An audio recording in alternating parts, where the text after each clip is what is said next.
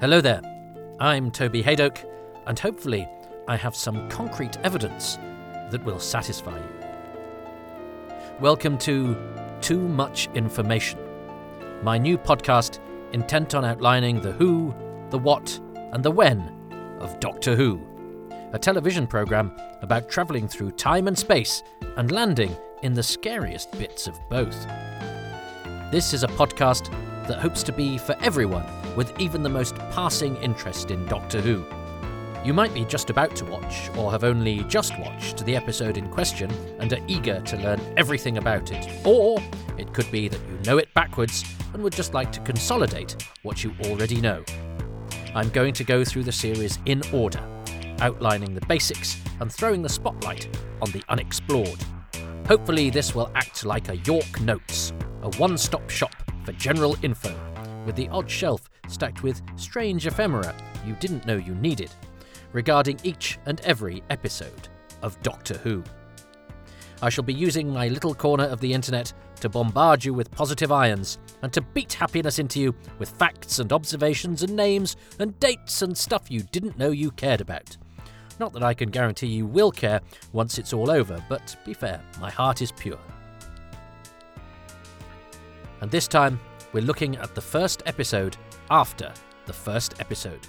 The one where the adventuring begins, where the regulars and the concept have been established and the trouble needs to start.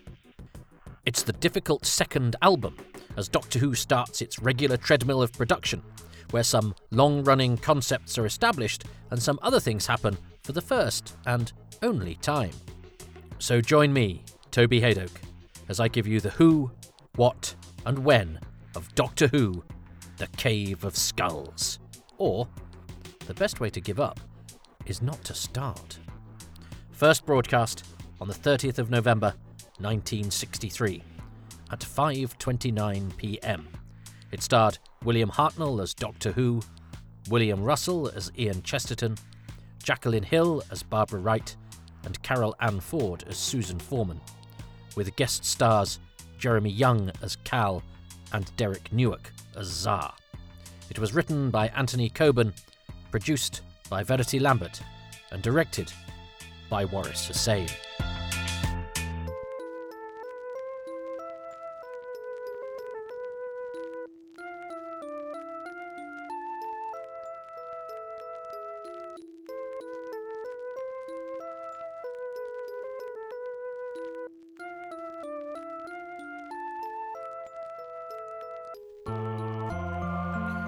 It's cold outside, but there's an atmosphere in a nearby cave where Za, son of the recently deceased leader and firemaker of the tribe, who rather thoughtlessly has taken the secret of his success to the grave with him, tries to cement his position as the new head honcho by generating some heat of his own.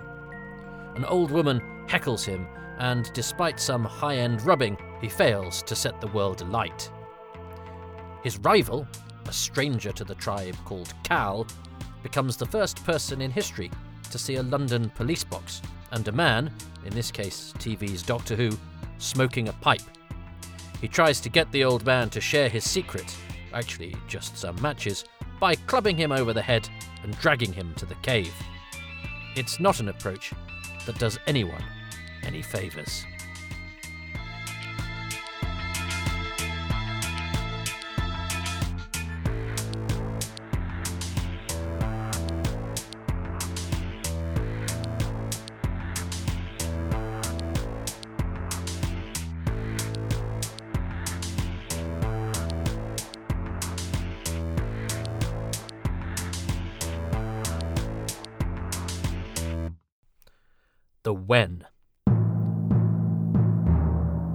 14th of June 1963. Australian Anthony Coburn is commissioned as a staff writer to write four 25 minute episodes of the new family science fiction serial Doctor Who. At one stage, these episodes are intended to comprise the second story, but they are now promoted to first place with the postponement and eventual cancellation of C.E. Webber's Giants adventure.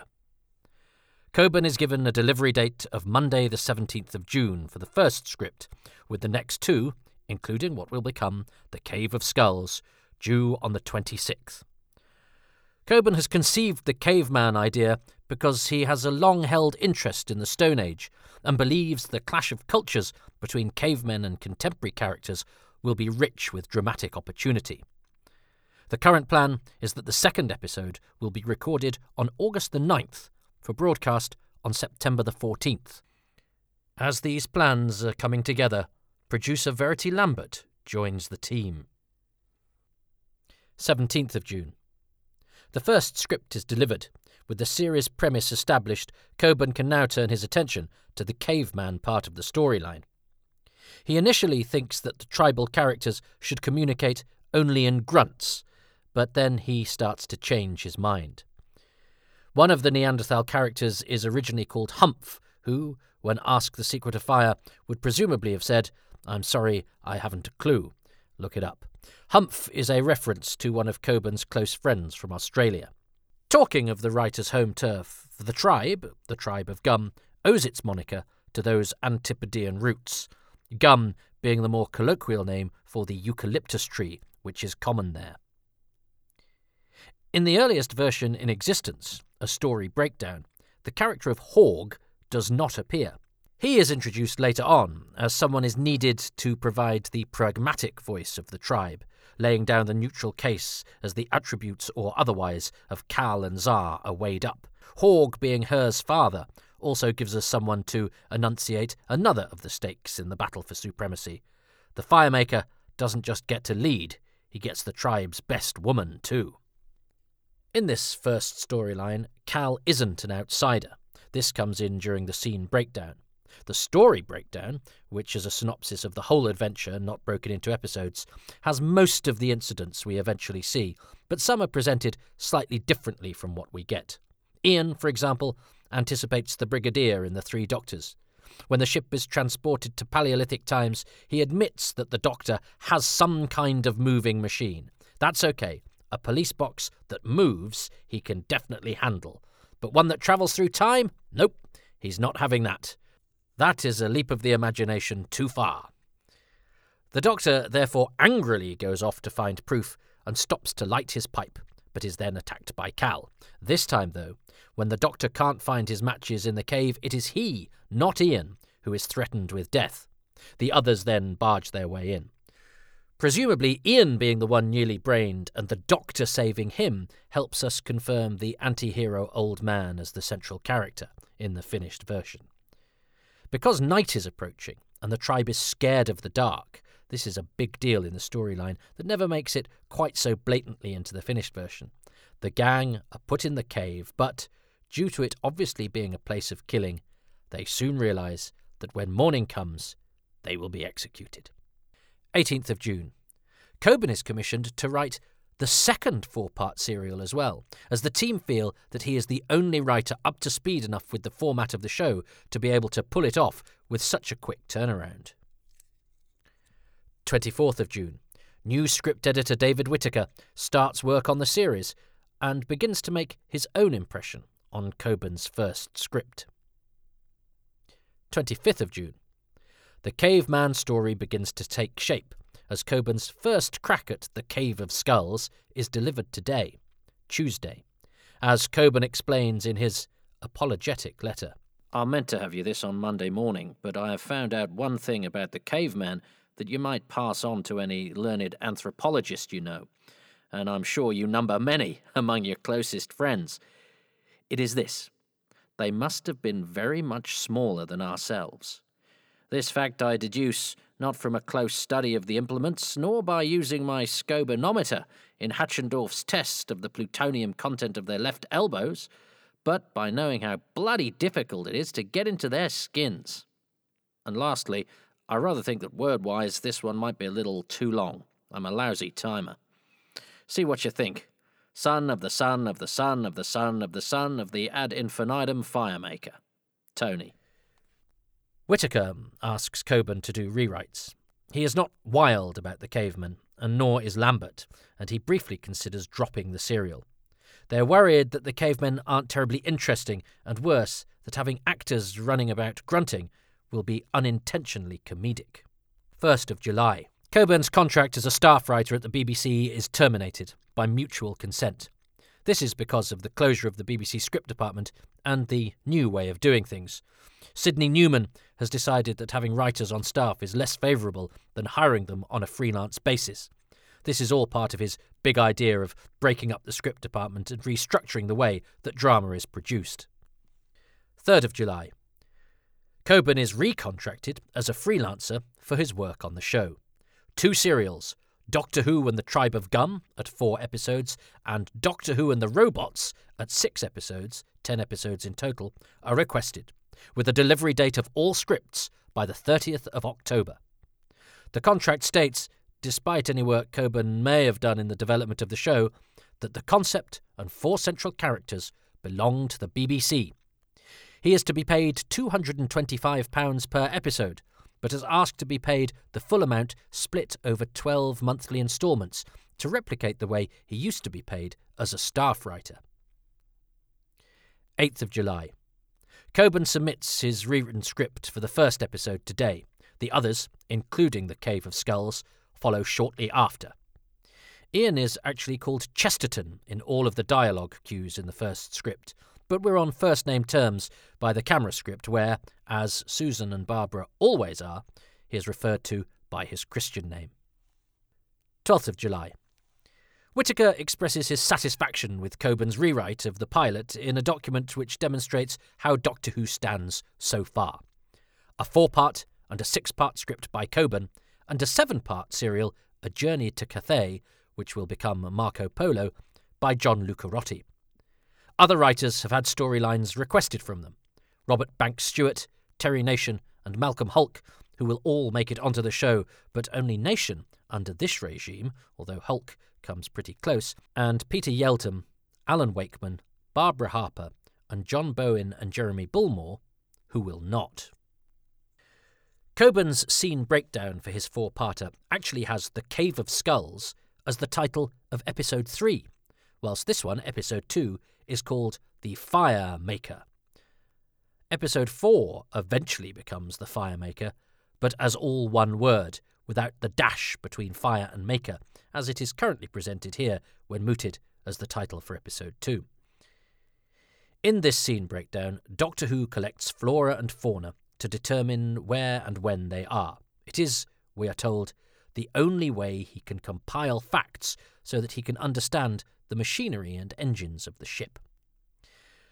The others examine bones of an animal, which leads Barbara to determine that they are prehistoric, possibly mid Paleolithic. 15th of July. By now, Waris Hussein has been slated as director of the first serial. He and producer Lambert hit it off immediately. He is also not crazy about the caveman storyline, which means that the producer, script editor, and now the director are feeling somewhat lumbered. But without any other script ready or stories good to go, they don't have much choice. 23rd of July. Today, and the next two, is when the film material for The Cave of Skulls and the next two episodes is originally planned to take place. But plans change. A lot. 12th of August. Waris Hussein writes to special sound maestro Brian Hodgson about his sound requirements for the first two episodes of Doctor Who. Episode 2 will not need much. Just two sections on pages 6 and 11 which might need certain noises, but I will talk to you about that on Friday when I believe we're meeting for lunch as previously arranged. 16th of August. The date that The Cave of Skulls is originally due to be recorded unless the pilot is not a success, in which case today is earmarked for a remount of the pilot. This, as we know, isn't what happens in either case, as production ends up being totally put back. So this date is also to be added to your diaries for information only. Please see earlier episodes of Too Much Information for full details of fluctuating dates. 17th of September. David Whitaker formally accepts all four scripts for the Tribe of Gum, including, therefore, the Cave of Skulls. Any further rewrites will be done by him, and that's largely material with the four travellers. 18th of September. The incidental music for the episode, and the whole story in fact, is recorded by the Norman Kay Ensemble on this date.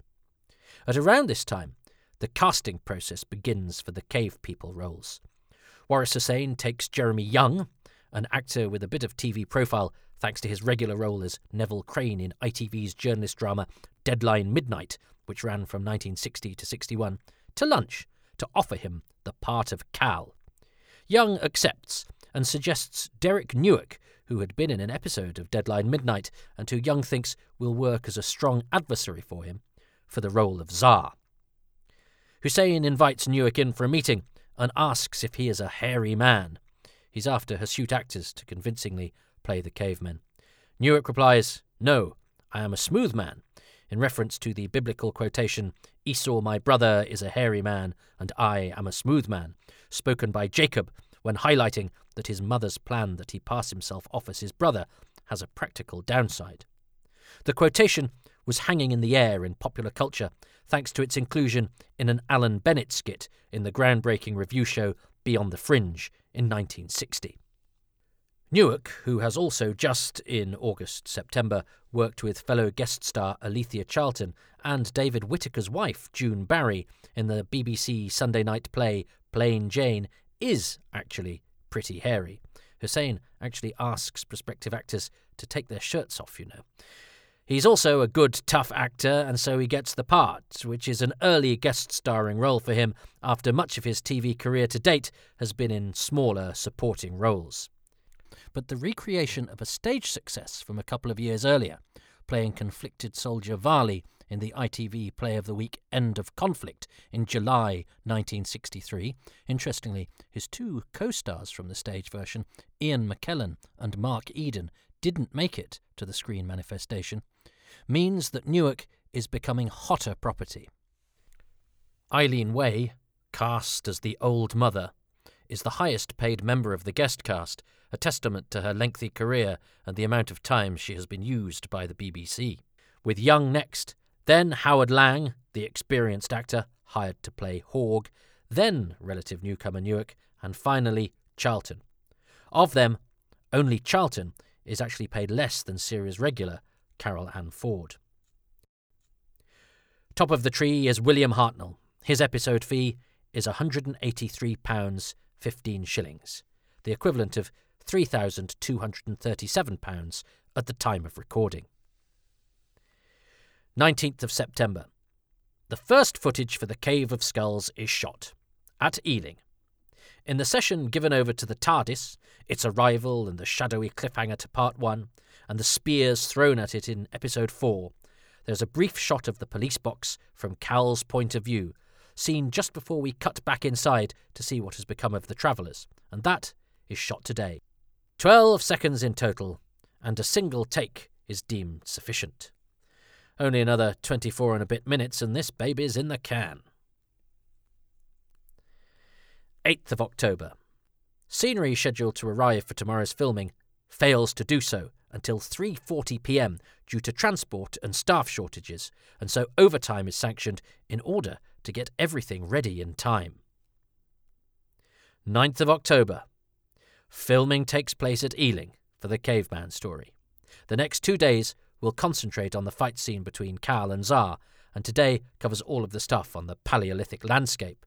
For the Cave of Skulls, this is the sequence of the travellers emerging from the ship the first work that the regulars will do together that will actually be broadcast on television. This film sequence is shot before the studio session for the broadcast version of An Unearthly Child, and so is historical in the sense that it is the first material featuring William Hartnell to be filmed playing the Doctor that actually ends up broadcast on BBC television during the show's run. The pilot, of course, came first, but that wasn't shown originally. So, therefore, the first line he says as the Doctor, and using the performance of that character that has been settled on since the pilot, that ends up being viewed by the British public is It's still a police box. Why hasn't it changed? Dear, dear, how very disturbing. And what a good delivery he gives it. Jeremy Young is also on hand for the shots of Kal spotting the TARDIS. In addition, a photo call of the Paleolithic landscape is also held for publicity photographs. 18th of October. the transmitted version of An Unearthly Child is recorded. This is nothing to do with the production of The Cave of Skulls as such, except that the guest cast and extras for episode 2 had, initially, been contracted to work on it during this period. So they get paid for this week's rehearsal and episode despite not being used. In effect, they get four episodes' pay for three episodes' work. 21st of October. The Cave of Skulls begins rehearsals at the Drill Hall, 239 Uxbridge Road. William Hartnell commutes from his home in Mayfield to London. It is 79 miles between Mayfield and Ealing, where he lodges, so his is a weekly commute, arriving in London on the Monday morning and returning either Friday night, very late, or Saturday morning after the recording of the episode. He stays in a flat in Haven Lane in Ealing, which provides easy access to an Ealing Broadway pub where he spends his evenings. In rehearsals, the actors playing cavemen find it hard to take what they are doing seriously whilst dressed in their modern clothes, and so the process isn't hugely serious. In retrospect, Lambert sees the value in this, as any humour is expunged before the actual performance, which is then done with the requisite seriousness. During this week, some more changes are made to the script by the cast, and Newark and Young in particular break down some of their dialogue, adding grunts and snarls in an attempt to stop their Neanderthals being too well spoken. 25th of October. Doctor Who, The Cave of Skulls, is rehearsed and camera recorded today in Lime Grove, Studio D. The recording session lasts from 8:30 p.m. to 9:45 p.m. Margot Maxine, who has been hired to play one of the tribeswomen extras, is paid for the week but leaves the show today without ever appearing after refusing to have her teeth blackened and to remove her false eyelashes in order to be convincingly mucky as a cave lady. She walks out at 3 pm and never darkens Doctor Who's door, let alone her teeth, ever again. The child extras are supplied by the Corona Stage School, who supplied the Coal Hill Kids last week. Carole Ann Ford finds a lizard in the undergrowth used to dress the set landscape, and so she rescues it, takes it home, and it becomes her pet. The Cave of Skulls is allocated a budget of £2,500, but ends up costing £3,232, 8 shillings and sixpence, overspending by £732, 8 shillings and sixpence. 27th of November. Sidney Newman is staying at the Warwick Hotel in New York City and receives a telegram from Donald Wilson, who reports that as a result of the first episode being broadcast, Doctor Who off to a great start. Everybody here delighted. Regards, Donald. 30th of November 1963. The Cave of Skulls is broadcast. It is originally scheduled for 5:15 p.m. Instead, an unscheduled repeat of An Unearthly Child takes place during this time, due to not only the big switch off and national shock resulting from the assassination of President John F. Kennedy, but also a power failure that blighted the nation on November the 23rd and dented the Doctor's debut. The rerun eats up the end of the scheduled grandstand programme and the first 15 minutes intended for cave skullduggery and so the second episode of Doctor Who actually goes out around 14 minutes late at 5:29 p.m. This has the effect of knocking the Telegoons out of the TV schedule this week, and the episode The Choking Horror not appearing until the 28th of December. With this shift, the BBC Saturday night schedule then gets back to normal. The Cave of Skulls gets 5.9 million viewers, a small drop off from the repeat of episode 1, which gets 6.0, compared to 4.4 million last week, vindicating the decision to run it again. The Cave of Skulls gets an audience appreciation figure of 59, a drop from the 63 accrued by last week's episode. Two viewers, Miss Johnson and Mr. Priddy, write to the Doctor Who production office immediately with the first of many missives of the I think you'll find variety scribbled by Doctor Who fans over the years.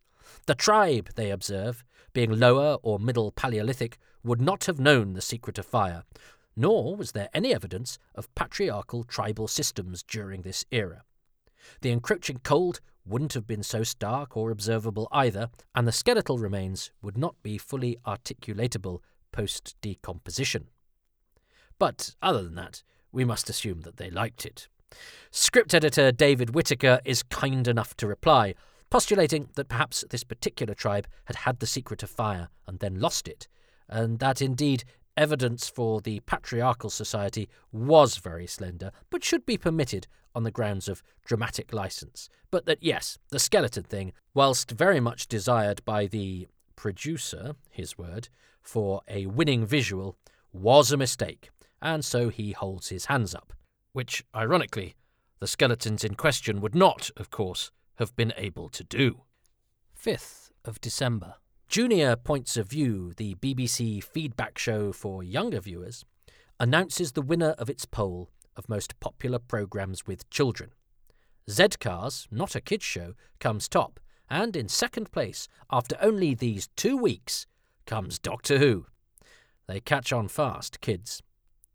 In The Stage newspaper, on the other hand, Marjorie Norris, who reviews both episodes 1 and 2, eulogises the opening instalment, but then declares that the cavemen and women in the second episode were a little disappointing. This was partly because their well chiseled 1963 features and strong white teeth were at odds with the stunted ape men of my imagination, but even so, I felt that for once the makeup artists were not on top form. Marjorie Norris's views seem to chime with those expressed by Mary Crozier a few days earlier, on the 2nd of December, in The Guardian. Miss Crozier is disappointed. The space time serial has fallen off badly soon after getting underway, she writes. The first episode, according to her, got off the ground predictably. What, a police box that's bigger on the inside than it is on the outside? Really, Mary? You predicted that, did you? But there was little to thrill. And if that wasn't enough. Part two was a depressing sequel. The vessel came down in a prehistoric landscape, and the hairy savages who lived there got busy with prolonged debates and quarrels about their inability to make fire. Wigs and furry pelts and clubs and laborious dialogue were all ludicrous. Were these serious Stone Ages or not? The spaceship, for some unexplained reason, remained looking like a police box in the dusty desert. I hope that this will be explained later. Well, Mary, it was actually explained in the episode you were being so snooty about.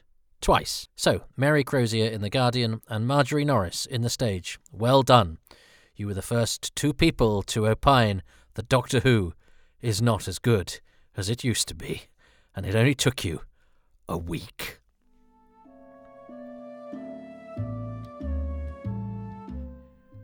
Thirteenth of December.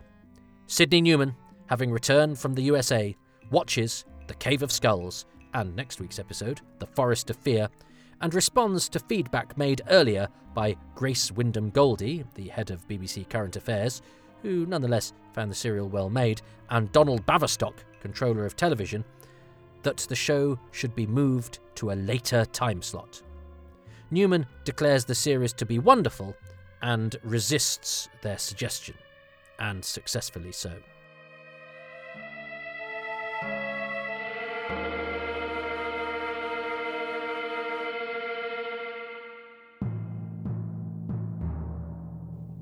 The what? Right, let's start with the title. I call this whole story An Unearthly Child. Why?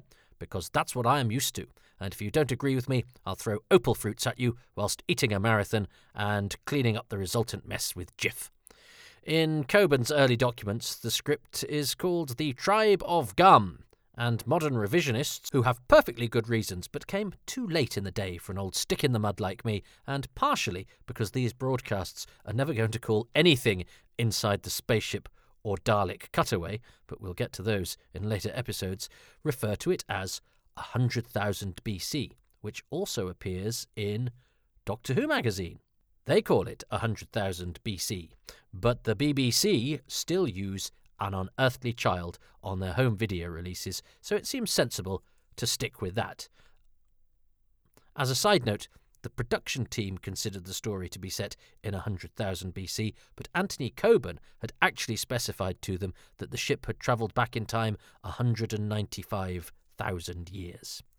In the script, it suggests that the closing moments of episode 1, that shadowy cliffhanger, are played before the opening titles of episode 2, with the music sting coming in over the shot of Kal staring at the TARDIS.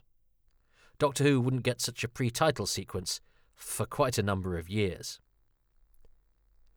The opening title music runs at 34 seconds, compared to nearly one and a half minutes on the opening episode. This shorter version will be the norm from now on. It runs slightly into the action. Again, the opening episode has it take place over quite a lot of the moving footage once the titles have faded. The episode title captions are superimposed over film footage of Jeremy Young as Kal looking at the newly landed TARDIS. This wasn't the original plan, as we shall see, but before that, the first thing we see outside of the spaceship is the shadow of Kal falling across the landscape. It was originally intended to be more threatening, less mysterious, a shadow with a raised club in its hand. Kal is actually a shadow of his future self, as even if Jeremy Young had been cast when this scene was recorded, 19th of September, so very unlikely, he wouldn't have been used because it would have been more expensive.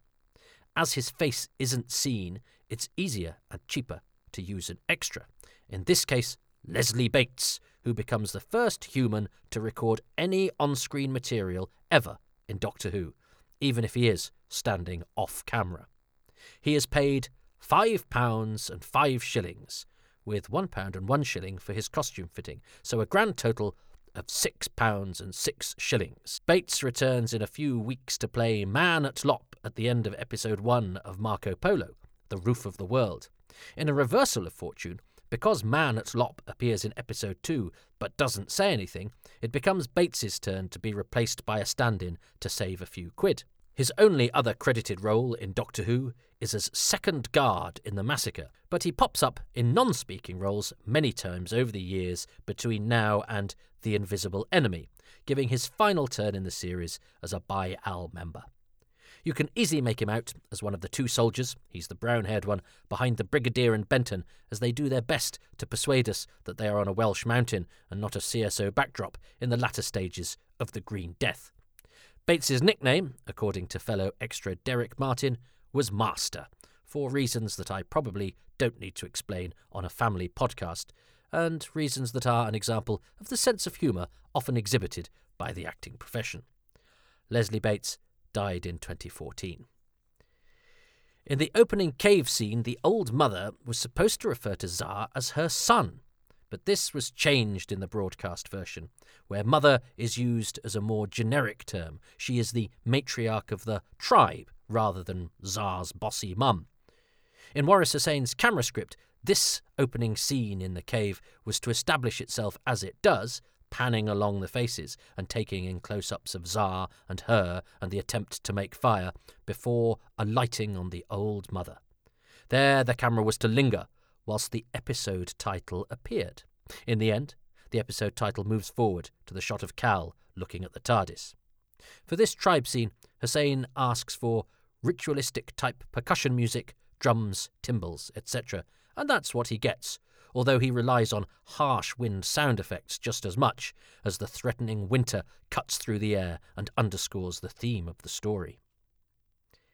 The TARDIS scene, in which the school teachers wake up, still contains all the mystery and combativeness of those so brilliant and justly celebrated ones in the opening instalment. The Doctor is aloof and evasive, Ian punchy and mistrustful.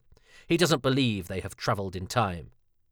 If you could touch the alien sand and hear the cries of strange birds and watch them wheel in another sky, would that satisfy you? asks the Doctor, who then proceeds to satisfy us for the next fifty odd years.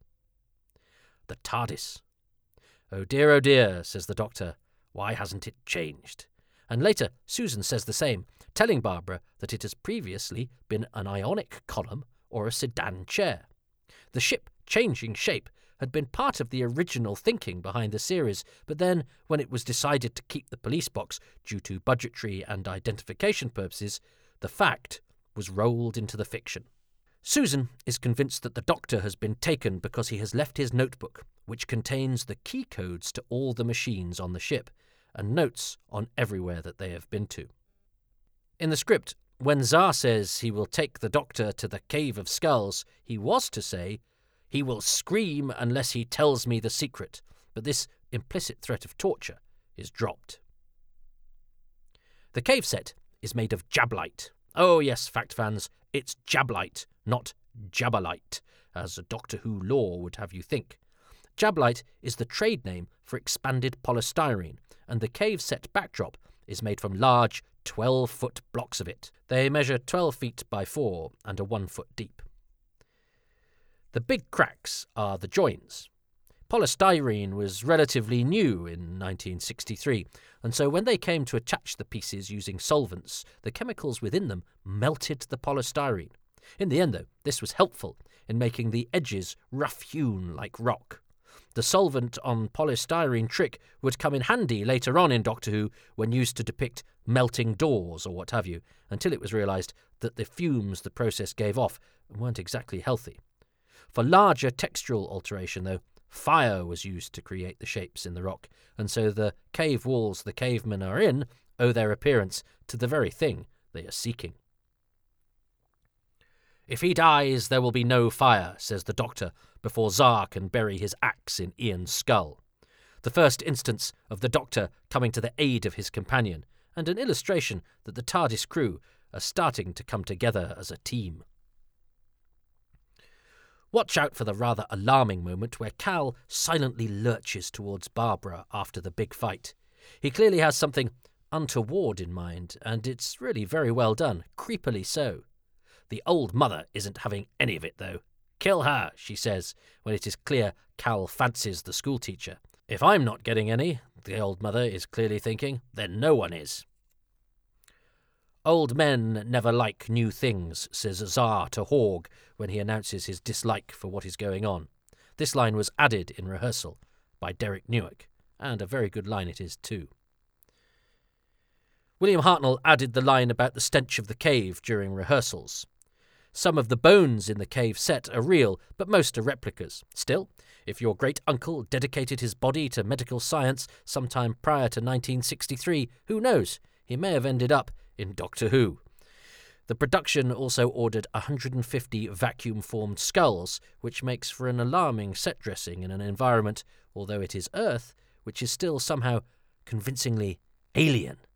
The roving camera, sometimes shooting through the bones, the inky blackness of the cave lighting, and the convincingly grungy and grunting cave people add to this dissonance. The guest cast, in the closing titles, are listed in order of appearance. Sort of. Main guest star Jeremy Young is first to be seen, but he doesn't say anything, and he is on film. Next to be seen is Derek Newark, the first guest actor to perform focal action in studio, so he is billed first, followed by Charlton and Way, who are in the scene with him. Howard Lang as Horg is visible, but his contribution not deemed notable enough, clearly, and he is not mentioned in the script until he speaks later, so he is bottom of the barrel this week. The Who. Maureen Heneghan, the costume designer of this episode, and indeed the first and the pilot, and the whole of this debut story, we think, possibly, oh, paperwork, uh, never returns to Doctor Who. Born in 1930, Maureen grew up in England and Scotland. Her father was business manager and her mother director of productions at the Grand Theatre in Croydon. And her sister is the actress Patricia Heneghan, who has appeared in everything from The Age of Kings to Midsomer Murders. Well, everything, that is, except for Doctor Who. Maureen was always fascinated by the history of dress, and she studied costume design in London.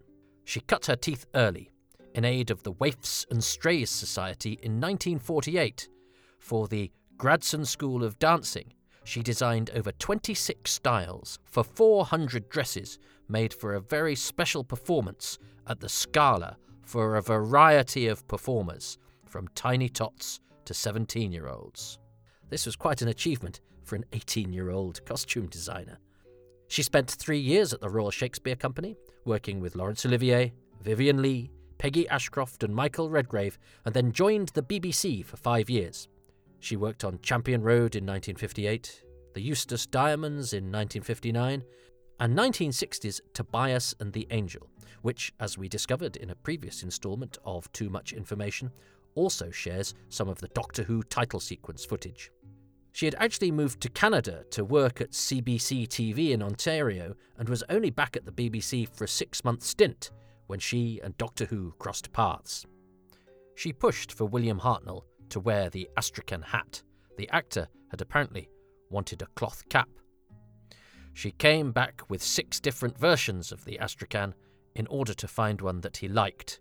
Combined with the wig, it was enough to win Hartnell over. And Heneghan was also responsible for the Doctor's Edwardian look. It had to be something related to the 20th century, but not too far away from it. So I thought, why not go into the 19th century? The streetwear at the time was Edwardian ish. She gave him an Edwardian coat. He had to have fobs and a chain and a pocket watch. So we gave him a waistcoat. Then he had to have a muffler, because all travellers seem to wear mufflers. She found Hartnell to be difficult.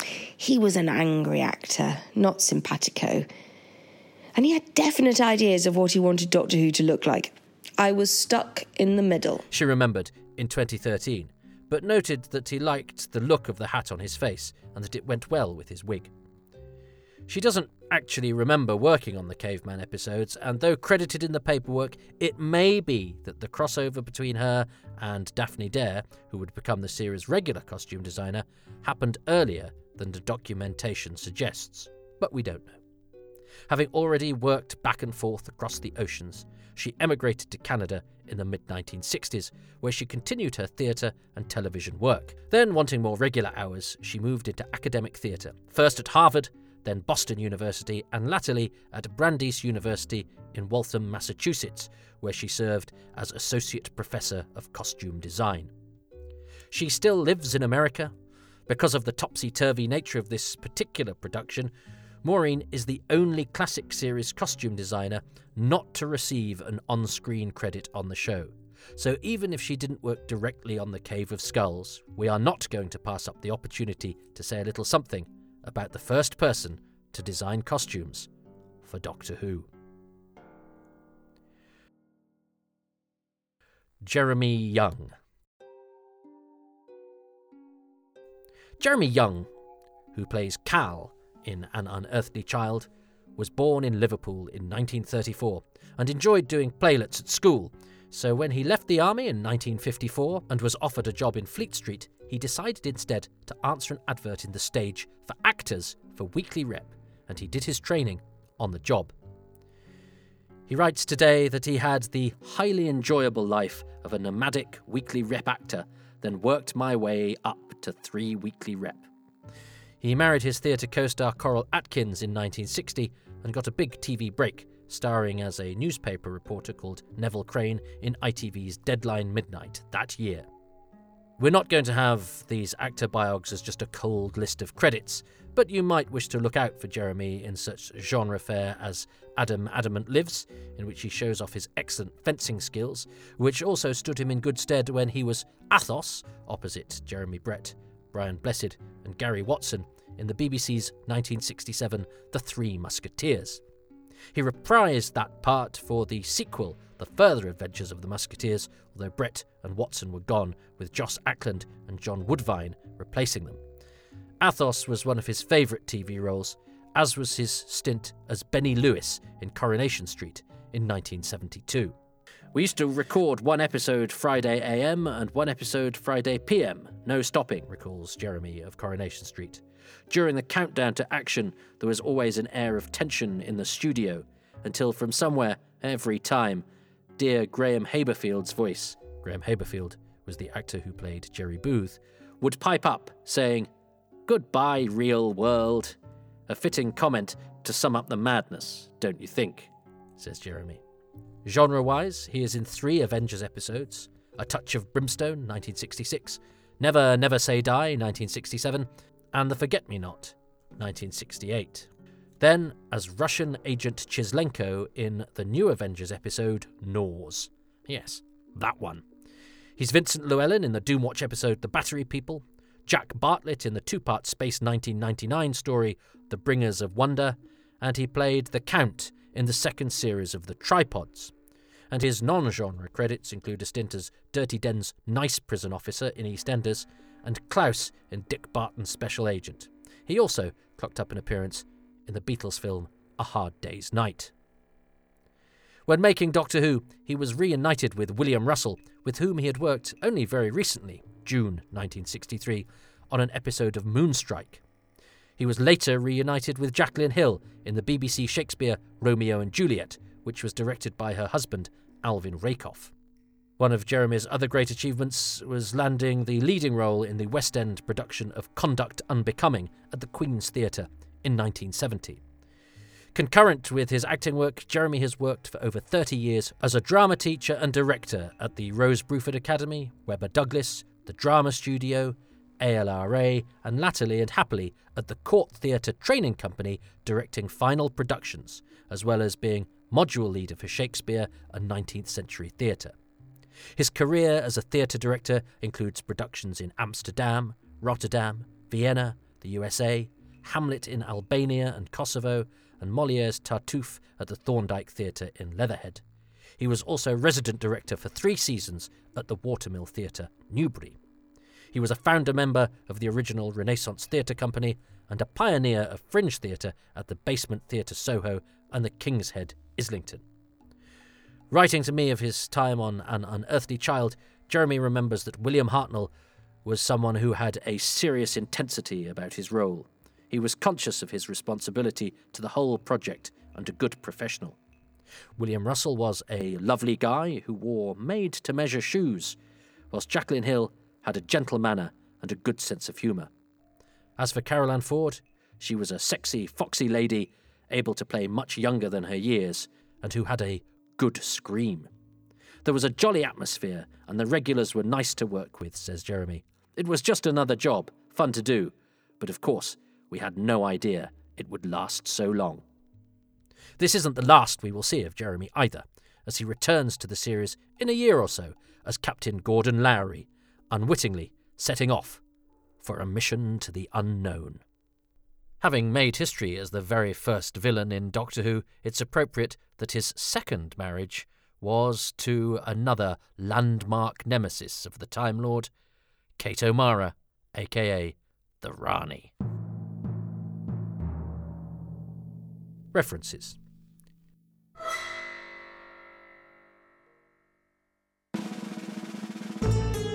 Before I go, I need to acknowledge a debt to those doughty and diligent researchers whose work I've picked over and collated and cross referenced to come up with much of the above. Doctor Who, The Complete History, edited by John Ainsworth, contains so much that is useful uh, for timelines and cross reference and is the embodiment of fastidious research and clear presentation. They are based on Andrew Pixley's rigorously wrought archives features and also feature the work of Richard Atkinson Johnny Morris, and Alistair McGowan. Apologies if I've missed anyone there. Howe, Stammers, and Walker, with their definitive books on the 60s, 70s, and 80s, and each of the Doctors in their handbooks, deserve much praise for shaping our basic understanding of the developmental story of the entire show behind the scenes. And Jeremy Bentham's Doctor Who The Early Years is a vital and valuable record in both words and glorious pictures. The TARDIS wiki page and Shannon Patrick Sullivan's Complete History of Time Travel have also been very, very valuable for quick, handy reference too. I walk in the shadows of giants, giants whose bags are stuffed full of photocopies and whose houses are doubtless filled with bump. I also acknowledge the documentaries and production texts on the DVD box set, The Beginning. And then there is the peerless Nothing at the End of the Lane, published by Richard Bignell, available dirt cheap on PDF form online. That's it for now. No one talks about the cavemen much, do they? And yes, it seems a little too obvious to travel to the dawn of time for the first adventure, and yes, Lambert and Whitaker were probably right to worry about convincingly pulling off cavemen, but actually, the actors do a terrific and committed job under very difficult circumstances, and the relatively simple story of power dynamics plays out well. This is as alien an environment as Skaro or Xeros, more so than the latter, arguably, and the music drips with atmosphere. The inky blackness of the studio cave set and the stark, bitter vista erected on film convey well the harshness, the creepiness of not an alien world, but just a time from which our modern sensibilities are inextricably detached. Waris Hussein's camera prowls around the place, and the tribe is admirably well populated, with more members than some whole planets will see in the future. And the core group dynamic starts to form, still uneasy at first, but the doctor wanders off and the others go looking, and later Ian's life is threatened and the doctor intervenes before they all end up stricken in group peril for the cliffhanger, with those grotesque split skulls flickering like haunted ancient relics of what was once humanity. A simple image, but a terrifying way to end the episode. Without fire, we die.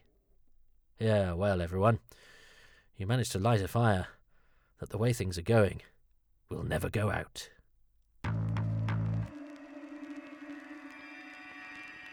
Doctor Who The Cave of Skulls also featured Eileen Way as the Old Mother, Alethea Charlton as Hur, and Howard Lang as Horg.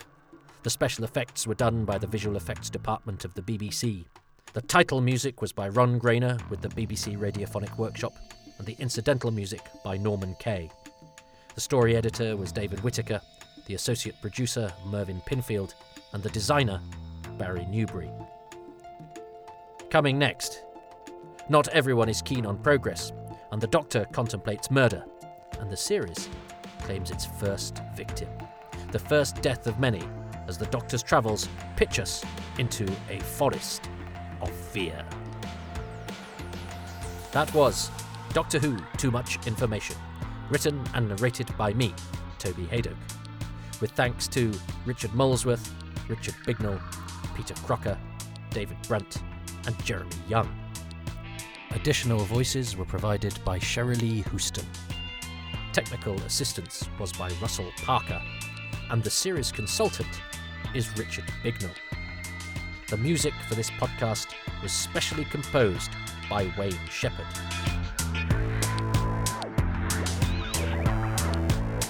Next episode The Forest of Fear, or Never Cruel or Cowardly, but occasionally a potential murderer.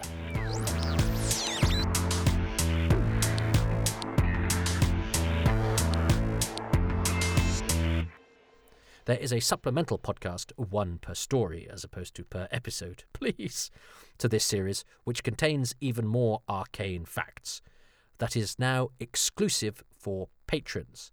As it's ultra geeky, it needn't be considered essential information. And I have to hold something back as I get used to this patron podcast, self funding, self producing melange. And this stuff does take quite a lot of time to put together, you know.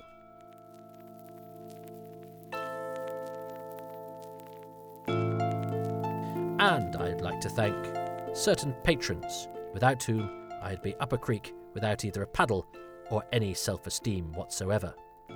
Those I'm going to mention this time around are Ruben Herfindahl, Rob Leonard, Jenny at Blue Box 99, Paul Cook, John Deere, Chris Dunford Kelk, Siobhan Galichon, Ian Key, Joe Llewellyn, Darren Mackay, Stephen Moffat, Richard Straw, Andrew, Luke Atkins, Peter Adamson, Will Brooks, Rick Byatt, Paul Carrington, Andy Case, John Curley, Rob Dawson, Ian Gillespie, James Gould, Lisa C. Greco, Andrew Jordan, Guy Lambert, David Matthewman, Stuart Mitchell, Nathan Moore, Melvin Pena, John Rivers, Keith Say, Len Stewart, Nick Temple, Apollo C. Vermouth, Gary Wales, Adam Westwood, Rich Wiggins, Michael Williams, and Stephen White.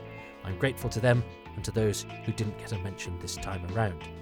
Please consider supporting these podcasts, which do take approximately forever to put together and are done single handedly, by becoming a patron at patreon.com forward slash Toby or by making a one off donation at kofi.com forward slash Toby.